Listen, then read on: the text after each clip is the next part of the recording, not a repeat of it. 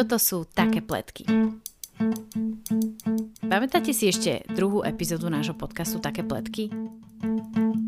Začala mi dochádzať bavlnkám, ale zároveň aj trpezlivosti s mentolovou farbou a s rastúcim počtom očiek. Dobrý deň.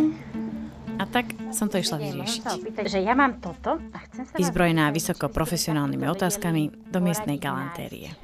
Papiery k tomu nemáte, hej? Mne sa páči aj také trošku hodvábne, že by sme to do, do toho tak domixovali. Len aby to bola zhruba taká šírka. Inak, neviem, či ste niekedy boli v galantérii, priznám sa, že ja tam nechodím často, ale odkedy som štrikerka, už celý týždeň, tak som tam strávila aspoň pol hodinu.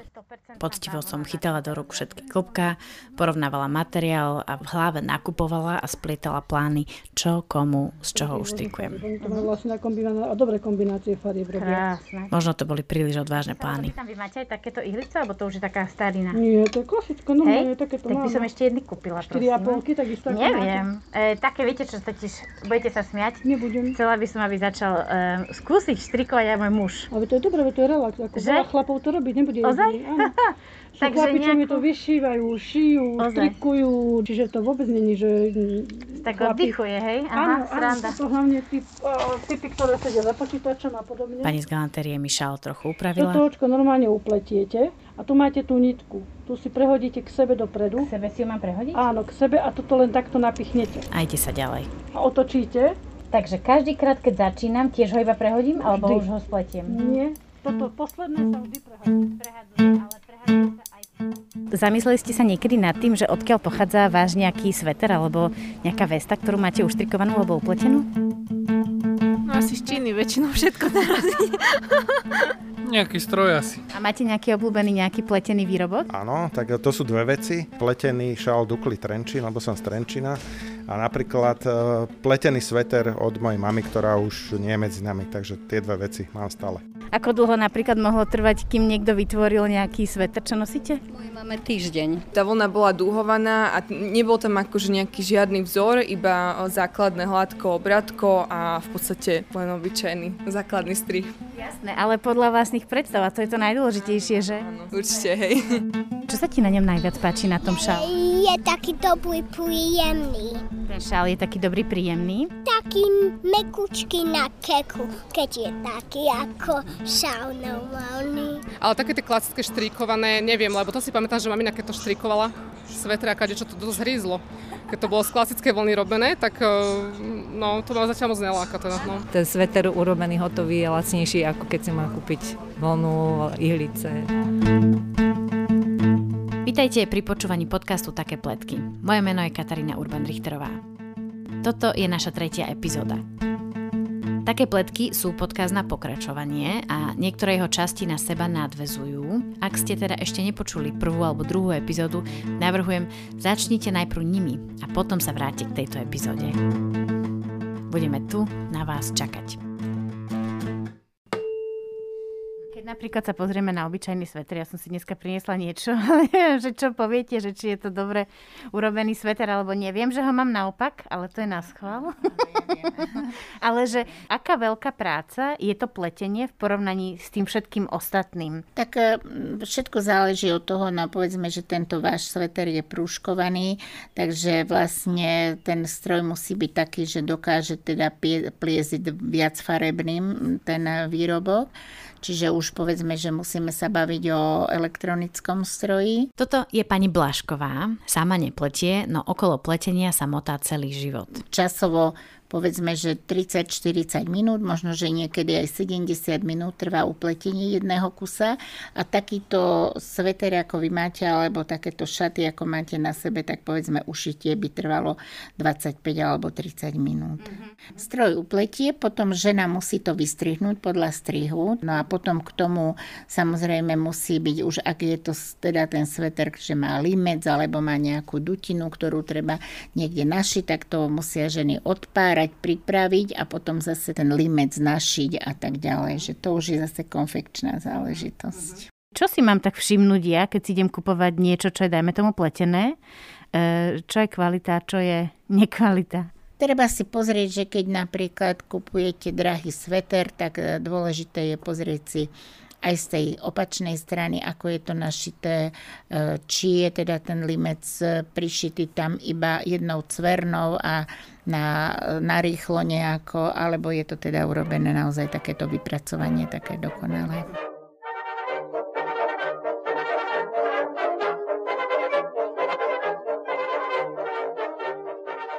Minulý týždeň sme hovorili o národnom podniku Pleta, ktorý v Československu vyrábal 50 rokov svetre, vesty, šály, čiapky, ktoré sme všetci nosili. Predsa len to bol národný podnik a monopol. Dnes budeme pokračovať trochu týmto istým smerom, ale predsa iným. Vrátime sa k pleteniu, nie k tomu ručnému, ale k pleteniu strojmi, pleteniu pre nie jedného ani 10, ale tisícky zákazníkov. Budem hovoriť so ženami, ktoré tieto svetre pre nás všetkých tvorili. V 70. rokoch bola pleta veľmi úspešná. Predávala svetre a vesty v desiatkách tisícov doma a v zahraničí a okrem toho zbierala ocenenia dizajnu. V tejto dobe mala pleta 6 dezinatérov a 11 módnych návrhárok. Koľký športovci mm-hmm. v podstate pletu. Ozaj? Áno. Dve z nich, kreatívne, veľké talenty plety, si so mnou išli sadnúť, neúplne tak na kávu, ale na pohár vody v centre mesta Banská Štiavnica. Presne, či nie aj Muhammad Ali alebo vlak, ktorý takýto, že vyslovene, na že boxer. A, a musím povedať, že stôl, pri ktorom sedíme, je upravený starý šiací stroj. Tak môžem začať. Budem sa vás dámy pýtať naraz a kto má chuť odpovedať, môže povedať. Volám sa Beata Lazarová, kľudne ma môžete predstaviť ako Beata Lazarová. Modná návrhárka Beata Lazarová. A na druhej strane mám? Tak ja som bývalá modná návrhárka, technoločka, zároveň Iveta Petrikovičová. Obidve ste pracovali v pletárskom podniku Pleta, o ktorej dnes rozprávame. Kedy ste začali pliesť? Pamätáte si na to? No ja si pamätám, lebo som sa vždy chcela paradiť a ešte kedysi za socializmu nie, nebolo toľko v tých obchodoch. Takže som si vlastne prvý taký svetrík uplietla v 6. triede. Aj si pamätáte, ako vyzeral farba alebo strih? Ja si pamätám, že to bolo, však sme nemali toľko veľa peňazí a toto bola taká lacná priadza. Ona sa vpletala, taká elastická, tenká ona sa vpletala do normálnej priadze. Takže ja som si kúpila toto a z tej tenkej priadze som si uplietla sveter. Bol taký starorúžový, krásny, elastický a hneď som si hovorila, áno, ráno si oblečím do školy, ešte som si ušila takú bielu krátku sukňu, to bolo také moderné. Ja som si to vyprala, aby sa tie očka pekne narovnali. No moja sestra samozrejme stala skorej ako ja do školy ukradla mi to, obliekla si to do školy a ja s plačom, keď sa vrátila, to roztiahneš mi to, nie? Takže to som bola vtedy taká nešťastná, že vlastne uplietla som si to a prvá som to nemala, ale moja sestra. Vás sa opýtam, pani Jevetka, vy ste kedy začali uh, pliesť a štrikovať? Tak môjim paradoxom je, že ja som k ihliciam ako takým nikdy nemala nejaký vzťah. Ja som vždycky išla skôr po tých strihoch ako po tých vzoroch. Vždy som sa smiala nad tým, že, že ja som dohromady nikdy nič poriadne neuplietla, hádam, okrem šálu a skončila som nakoniec v pletárskej firme. Návrhárky v plete mali špeciálnu pozíciu. Mnohé ženy sa nimi chceli stať, no v celom závode ich bolo len pár. Niekedy 5, 8, maximálne 11. Návrhárky spolupracovali s dezinatérmi. Návrhárka to vlastne všetko vymyslela, nakreslila a tak, ale ten dezén na ten pulovrík a tak, to vlastne pripravil ten dezinatér. Čiže tá návrhárka musela úzko spolupracovať s tým dezinatérom. Ešte mi vysvetlite prosím, čo je dezén? Dezén to je vzor pretože my sme neboli zdatné v tom stroji, čo ten stroj dokáža, tak to boli vlastne tí chlapí, alebo aj dievčatá, tam boli dezinatérky, ktoré vlastne boli technici a oni rozumeli tomu stroju, čo ten stroj dokáže. A keď on, on treba tiež, tí chlapci niekedy sami si tvorili vzory nejaké na tom a treba prišiel, že pozri sa, toto aký pekný vzor, nechceš z toho niečo urobiť? A ja, že o, super, áno, tak toto dáme tam. A vieš čo, mohol by si mi také prúžky pomedzi to alebo to a on zase povie, nie, to nejde, to sa nedá. A tak, takto sme my spolupracovali, áno, ale, alebo opačne. Ja som povedala, vieš čo, takéto, čo si sa mi páči a chcela by som tam také dierkované a osmičku do toho a do toho ešte toto a toto, tak on to skúšal na tom stroji, áno, že či to ide, nejde. No a potom sme zase farby do toho dávali Kreatívna práca v čase socializmu v národnom podniku bola veľmi jasne zadefinovaná. My sme vždycky v podstate mm, dostali zoznam, koľko máme urobiť dámskych, pánskych vecí, to bolo ešte rozdelené, či je to pulover, krátky rukav, dlhý rukav, bez rukavov. My sme veľmi voľné ruky nemali, takto aby sme povedali, lebo my sme v podstate dostali zoznam každého pol roka, každá mala nejaký počet výrobkov, tam bolo 20, 25 alebo aj viacej niekedy, no. Tam, my sme mali štvrťročné tak nejako, hej, že dávané na kvartály. Takže za štvrť roka ste mali zhruba 20 až 25 návrhov urobiť, mužských, ženských, detských. Za socializmu, niektorí si pamätáme, niektorí nie, boli tzv. 5 ročnice. Plánovalo sa veľmi dlho dopredu a plánovalo sa všetko. Na mesiace, niekedy roky dopredu. Vždycky na začiatku vzorovania sme si sadli, my ako návrhárky a vybrali sme si farby, z ktorých farieb budeme vzorovať, aby sme sa zhodli, hej. A podľa toho vlastne tí zásobovači objednali tie farby. Lenže viete, v priebehu vzorovania keď už to dáte do toho stroja a tam tá priadza podkladá sa tak, tak niekedy tá farba, ktorú vy ste si ako takto v tej cievke vybrali, tak zmenila úplne farbu úplne odtieň, takže tam by sa vám úplne hodila nejaká iná. No ale čo už, mala som túto objednanú. Čiže boli sme takí oklieštení, že nemohli sme si vybrať, čo sme chceli, koľko sme chceli, ale iba to, na čom sme sa dohodli a čo ako bolo. No a proste tiež ste mohla objednať, ja neviem, z tejto farby sa objednalo, ja neviem, 500 kg, hej. To bolo, dajme tomu, akože najnižšia čiastka, pretože to boli farby, to boli priadze, ktoré sa farbili v zahraničí musím povedať, že zo začiatku som bola z toho taká rozladená, lebo stále biela, modrá, červená, biela, modrá, červená, biela, modrá, červená. A to bolo všetko podľa toho sovietského zväzu, lebo oni ako, ináč keď si to vezmem teraz, tam s tou bielou, modrou, červenou ste nemali čo pokaziť. Hej, že to je taká akože až francúzska klasika by som povedala, nie? Že, že tá biela, modrá, červená. Ale my sme to ako nosili celé detstvo, celé tie 70. roky. Z toho som už úplne bola na nervy. A potom už keď sa zjavili zrazu také nejaké novšie otiene, tak všetky sme siahli po nich. Pamätáš sa, že, že už sme sa až predbiehali, že nevyvzoruj mi z toho, že ja už z toho vzorujem a tak už bola pleta v niečom prielomová aj čo sa týkalo tých materiálov? S čím sa pracovalo? U nás plete sa zriadilo akože vedecko-výskumná základňa sa to volalo a tým, že teda môj bývalý manžel, on prišiel z vysokej školy a on bol vlastne textilný chemik. A on vymyslel treba, ja viem, že sa to volalo Saipot. Pamätáš si na ten materiál? Dneska to už normálne športové predanie predávajú a tak, akože tie materiály, že vlastne keď sa ten športovec spotí alebo tak, tak vlastne nemáte to prilepené, ale vlastne ten pod odsaje, hej, takže on taký nejaký materiál vymyslel, alebo potom nejaké také nopkové materiály materiály vymýšľal, že? A tým sme možno boli takí iní, že, že my sme potom aj vedeli ponúknuť na trh výrobok, ktorý bol vyrobený z plety vyvinutou priadzou. Návrhárky si medzi sebou rozdelili zadania, kto čo urobí, rozdelili si aj farby, s ktorými bude každá pracovať a rozdelili si stroje, na ktorých sa ich návrhy budú realizovať. Keďže každý stroj mal iné možnosti, museli aj podľa toho návrhovať a tu im pomáhal dezinatér. Tie naše jednotlivé návrhy mali mená aby sme boli rozdelené, že teda ktorá návrhárka, ktorý návrh urobila, tak sme tie mená dávali tým výrobkom. A každá návrhárka mala nejakú tú, nejaké písmená a na tie písmená ona potom vymýšľala mená na tie jednotlivé výrobky. Počas celej svojej kariéry? Aha, takže vy ste boli C a D. C N. C N. Pamätám sa, že tuším prvý bol, bol nejaký dámsky dvojdielný komplet Noemi. Keď návrhárka vytvorila produkt, vyriešila technické možnosti s dezinatérom, produkt išiel do konfekcie. Keď som prišla do plety, tak ja som hneď si myslela, že ako môžem, dali mi hneď navrhovať, najskôr akože detské, len tak sa im vyskúšať. Tak ja som samozrejme som sa rozbehla. No a teraz už tie žienky na tej konfekcii, že no ja vám to ušijem, ale neviem, toto do výroby sa nebude dať a tak. A tak ma trošku okliešťovali, viete, že, že ono musela ste totiž to rozmýšľať aj strihové, aj vzorové, aj všetko, aby ste ten výrobok proste, aby sa dal vyrobiť v tej výrobe, hej, aby nebol veľmi pracný. A ak sa to podarilo, povedali, že produkt sa dá vyrobiť bez problémov, išiel do výroby a na pulty.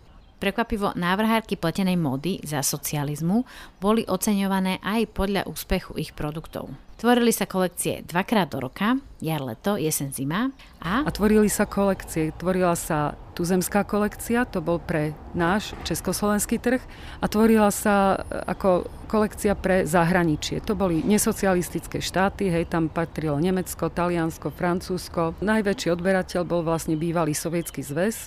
To bolo... vy ste tým pádom tvorili iné veci pre tunajší alebo tuzemský trh a zahraničný? Samozrejme, to ako materiály boli luxusnejšie aj drahšie na ten zahraničný trh, lebo oni to zaplatili. Kdežto na ten sovietský zväz, keď sa tam išlo vyrobiť 70 tisíc pulovrov nejakého druhu, až sme rozmýšľali, hovorím, to už asi nosia v celom sovietskom zväze. Veľakrát naši ľudia ani nevedeli, že do takých tých katalógov, čo boli Kvele a Neckermann a tak ďalej, tak to ľudia, oj, to sú krásne, tak a to boli všetko naše výrobky. To bolo strašne veľa takých. Pani Lazarová to na sebe nedá veľmi znať, ale evidentne bola veľkým talentom alebo hviezdou v plete a jej špeciality boli módne prehliadky.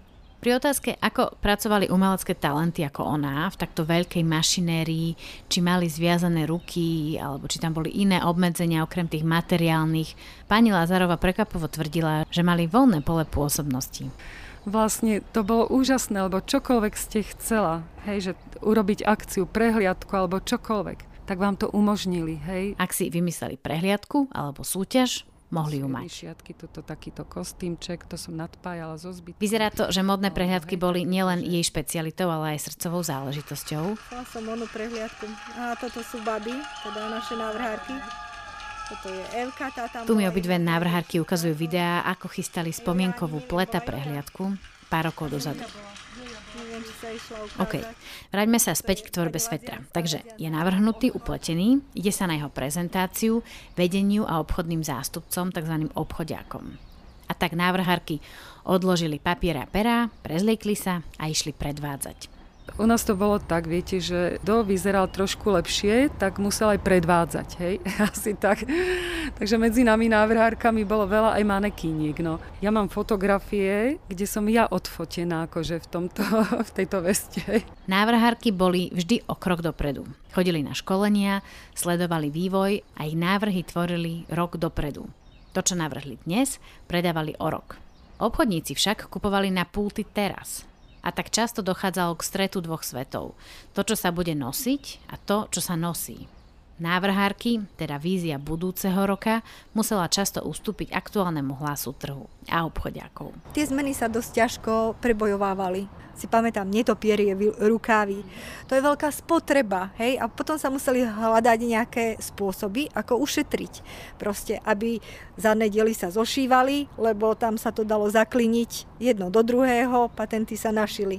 Však Takže museli sa hľadať spôsoby, že ako sa ušetrí ten materiál, aby e, to nebolo až také drahé proste. Mne žiarili oči už, keď som videla, hej, čo sa robí, lebo... To, Inak to, naša debata sa natiahne na skoro dve hodiny.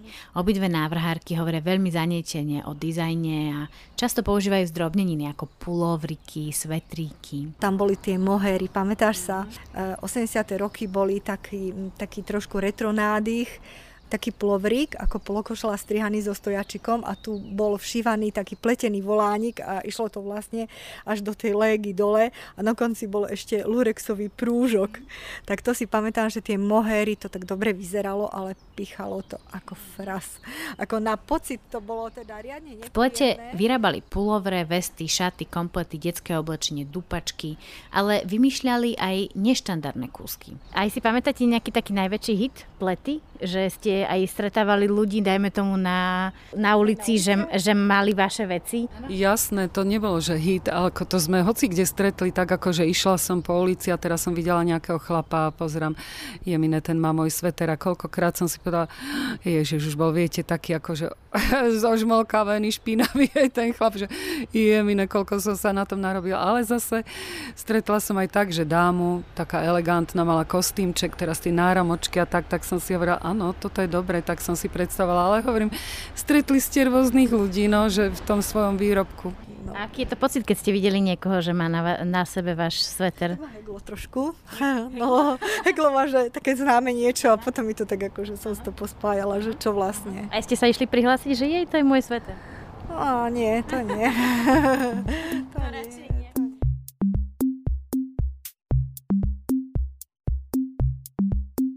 Tá pletená móda je stále fakt in.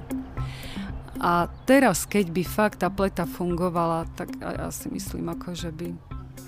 tí dnešné náhrady, však veľa vecí sa aj dováža zo zahraničia. Aký máte pocit z dnešnej pletenej módy? Je to...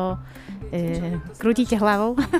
No, je to strašné, lebo ja som fakt deformovaná, hej, že idem do akéhokoľvek obchodu a vidím tam pletené výrobky, tak ja na nich stále vidím, že toto je na dvakrát, trikrát oblečenie, hej. Čo to znamená, že po tých dvo, tro, dvoch, troch oblečeniach sa čo stane? No to sa vyžmolká, vyťahá, proste ten e, pulver už nebude mať ten tvar, aký v skutočnosti mal. Strašne veľa skupín je takých, kde naozaj to nosí zástery a elastiaky a také vrstvené oblečenie, že vôbec nechápete, že toto môžu na seba dať. To je pre mňa, hej. Pre mňa je to také, alebo že, e, že už dnes to oblečenie nehrá takú rolu, ako kedysi, áno, že možná, že je to dobré, hej, že my sme kedysi dávali veľký dôraz na to, čo si kto oblečie, že, že večer som rozmýšľal, čo si zajtra oblečím, čo mám toto. A dneska proste ľudia venujú pozornosť niečomu inému, čo je možná dobré, áno. Pani Vedka, vy čo si myslíte o kultúre obliekania, respektíve o dnešnej móde? No, tiež to vidím, že tie mladé dievčatá v legínach a niekedy skutočne nekvalitných, že vyzerajú skôr ako pančuchové nohavice, keby si natiahli na seba. A vy ešte štrikujete niekedy? No, teraz sme akurát boli s Ivetkou na takej akcii a tam akurát mali také krásne priadze, že oni z toho už nič neurobia tak, tak musím povedať, že som si veru za krabicu z tých priadzí zobrala a plánujem si niečo upliesť, no. Však už som na dôchodku.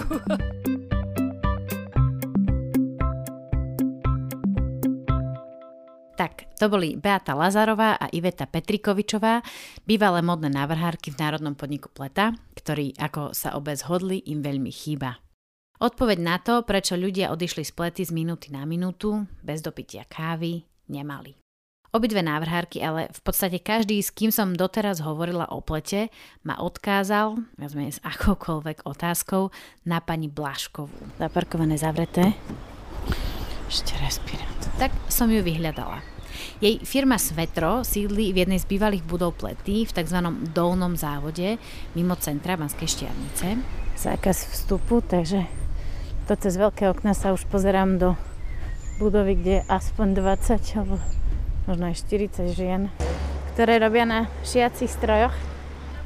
Dobrý deň, ja idem za pani Blaškovou. Prejdite, prejdite donútra. Áno, takto za vami? Hej, hej, to Super. Super. Tak a už sme vošli do menšej budovy.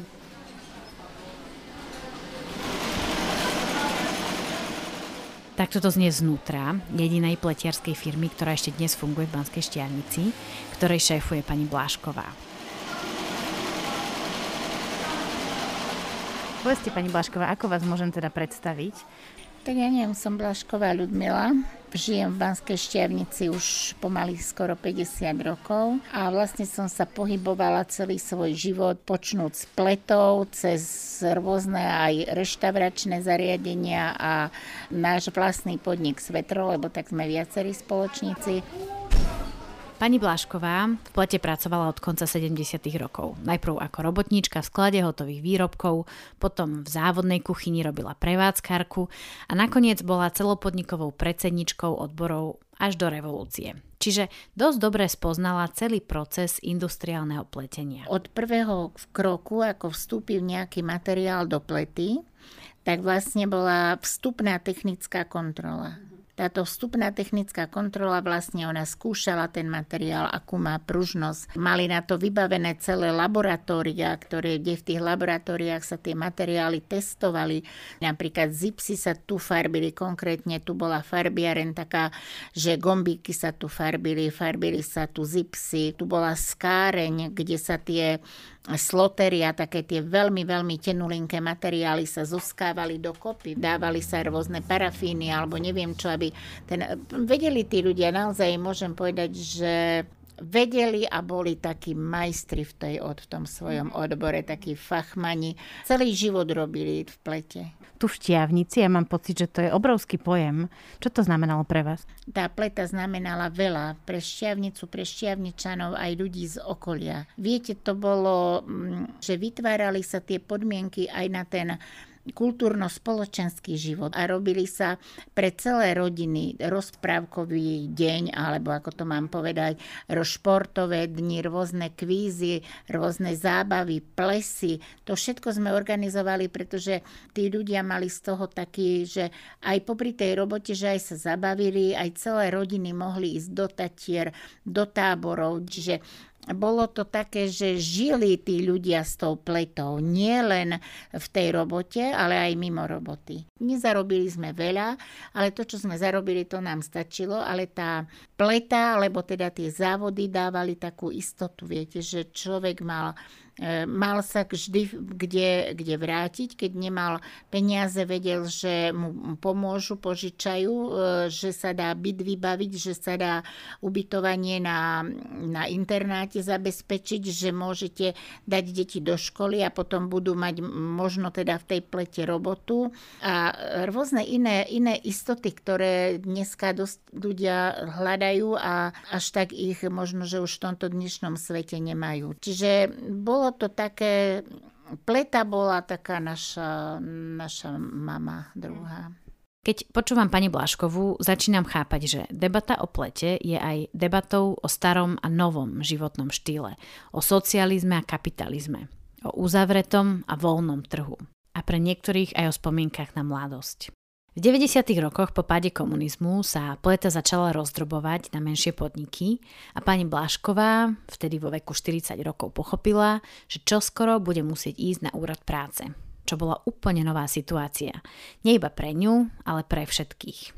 A tak s niekoľkými spoločníkmi si prenajali bývalú budovu plety a otvorili si vlastnú pletiarskú firmu. Kúpili sme si staršie stroje, také isté ako boli v plete, ale už také tie nemoderné, o ktoré už pleta záujem nemala. Ale to boli tie splety, hej? Teda tie prístroje, čo tu máte, sú z plety. Už tieto teraz, čo tu máme, tak už nie, ale vtedy na začiatku áno, sme si tie stroje odkúpili od plety a e, aj šiacie, aj pletacie a začali sme tu s 18 ľuďmi. Robili sme si vlastné modely, čiže vlastne tým istým štýlom, ako sa to robilo aj v plete. Časom sa vypracovali až na 150 zamestnancov, mali dve pletárne, no v roku 2007 to začalo ísť dole vodou. Ale potom 2007 už sa ten, ten, voľný trh sa tak rozmohol, že vlastne ľudia prestali kupovať už povedzme tú pletarinu a kupovali väčšinou rôzne bavlnené čínske trička a mikiny, čiže ten záujem dosť tak začal klesať, začali sme mať problémy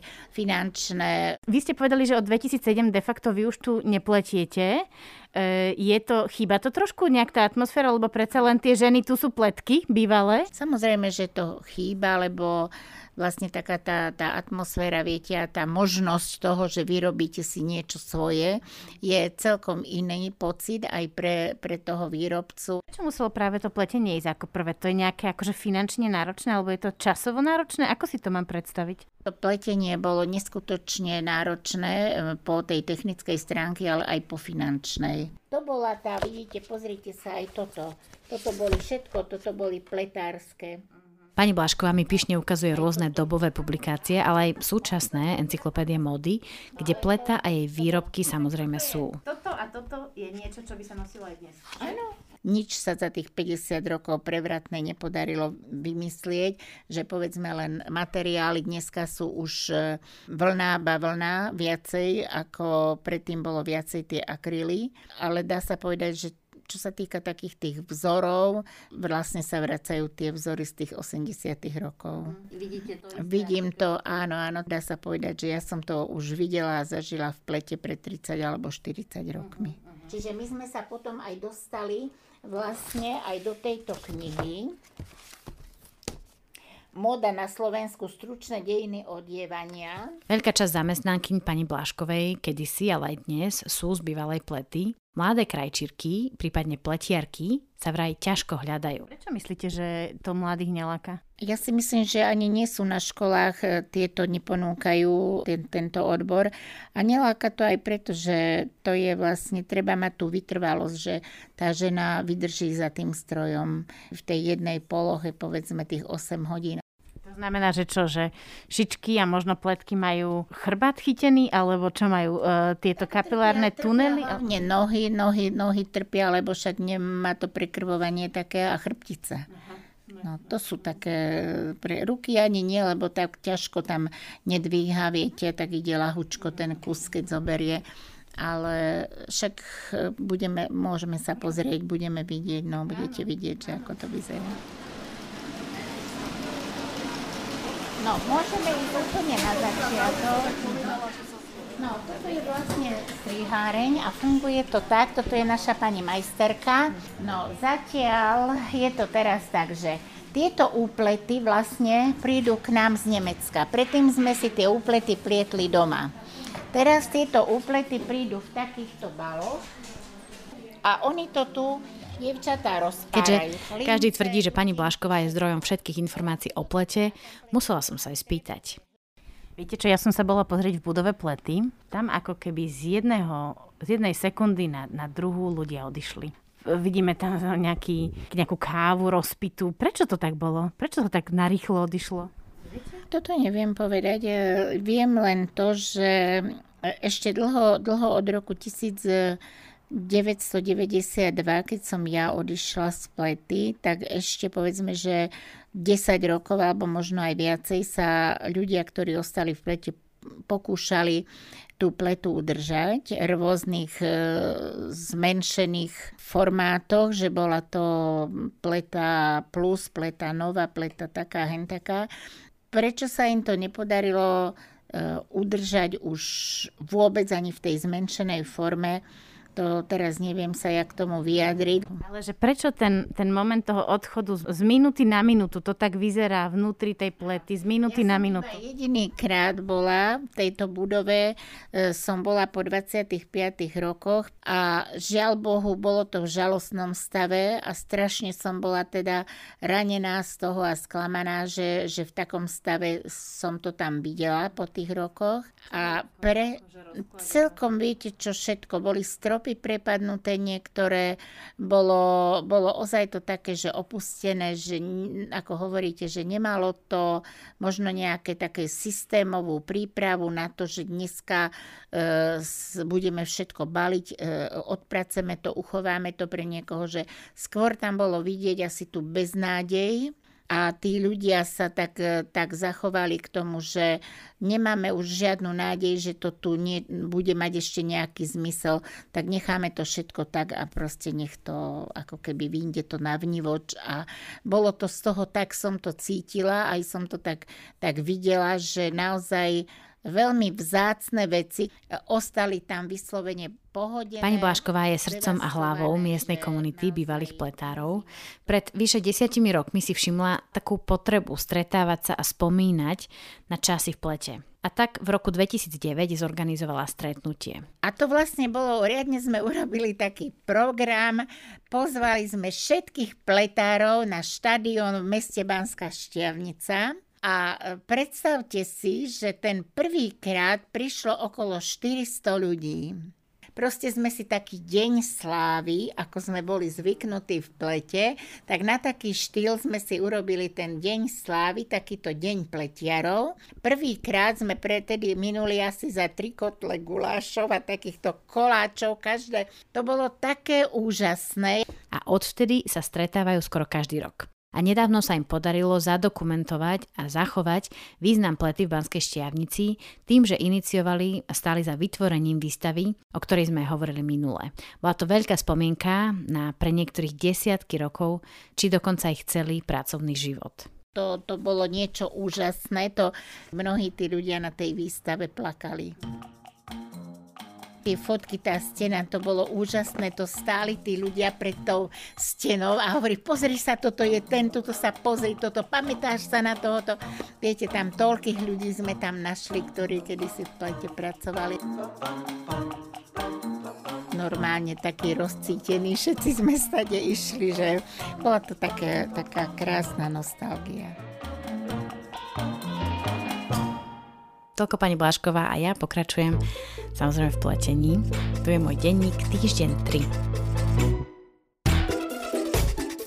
Som prvýkrát na stretnutí Stitches Bitches naživo, potom čo sa otvorili kaviarne po druhej vlne pandémie. Stretávame sa na otvorenej terase bez rušok. Začiatok je trochu rozpačitý. Keďže ma nikto nepozná, som tam prvá, nevedia kam si majú sadnúť, no keďže mám najlepší stôl a vytiahnem ihlice, pomaly sa okolo mňa začne zhlukovať skupinka ľudí. Ženy nenapadne stášiek alebo z kabeliek vytiahnu ihlice, vony a rozštrikovaný projekt. Nakoniec nás je sedem žien, každá si štrikuje svoje a preberá sa škála tém od počasia, polície až po existenciálne veci.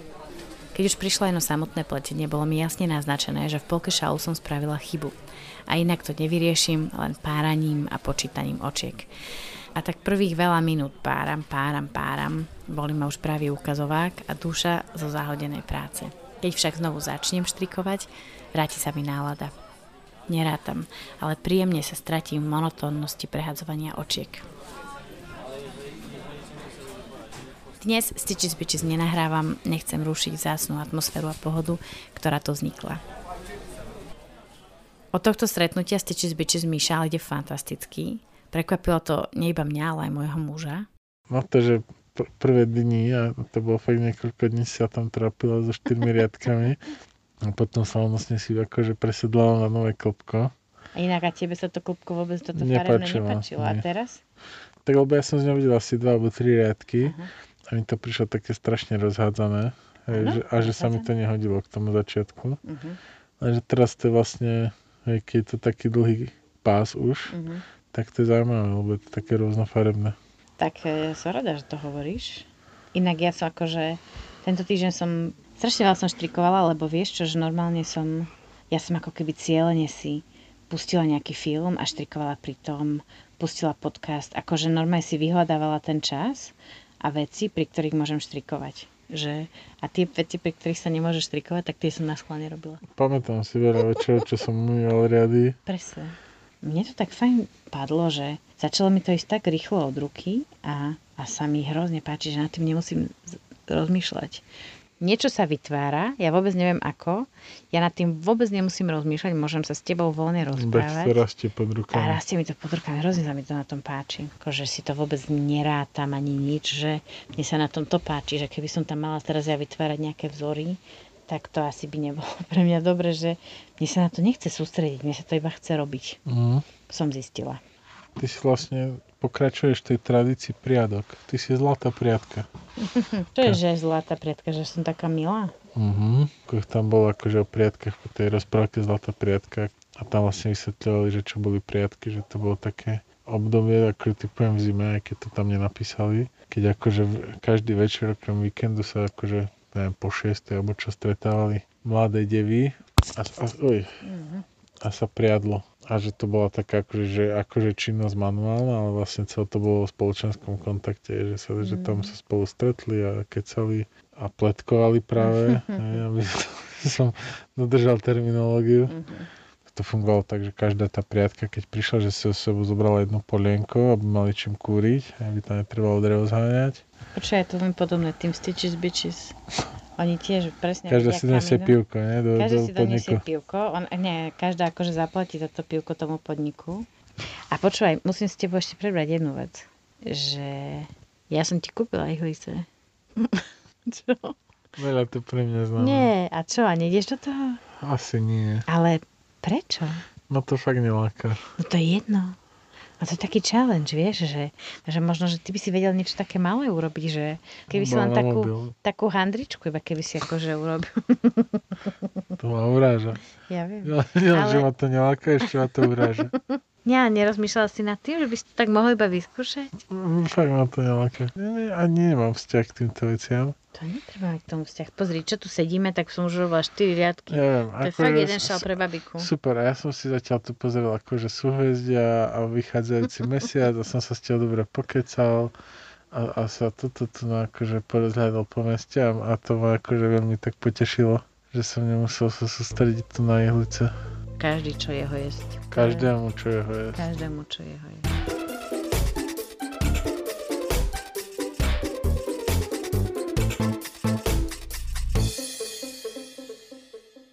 Toľko dnešná tretia epizóda.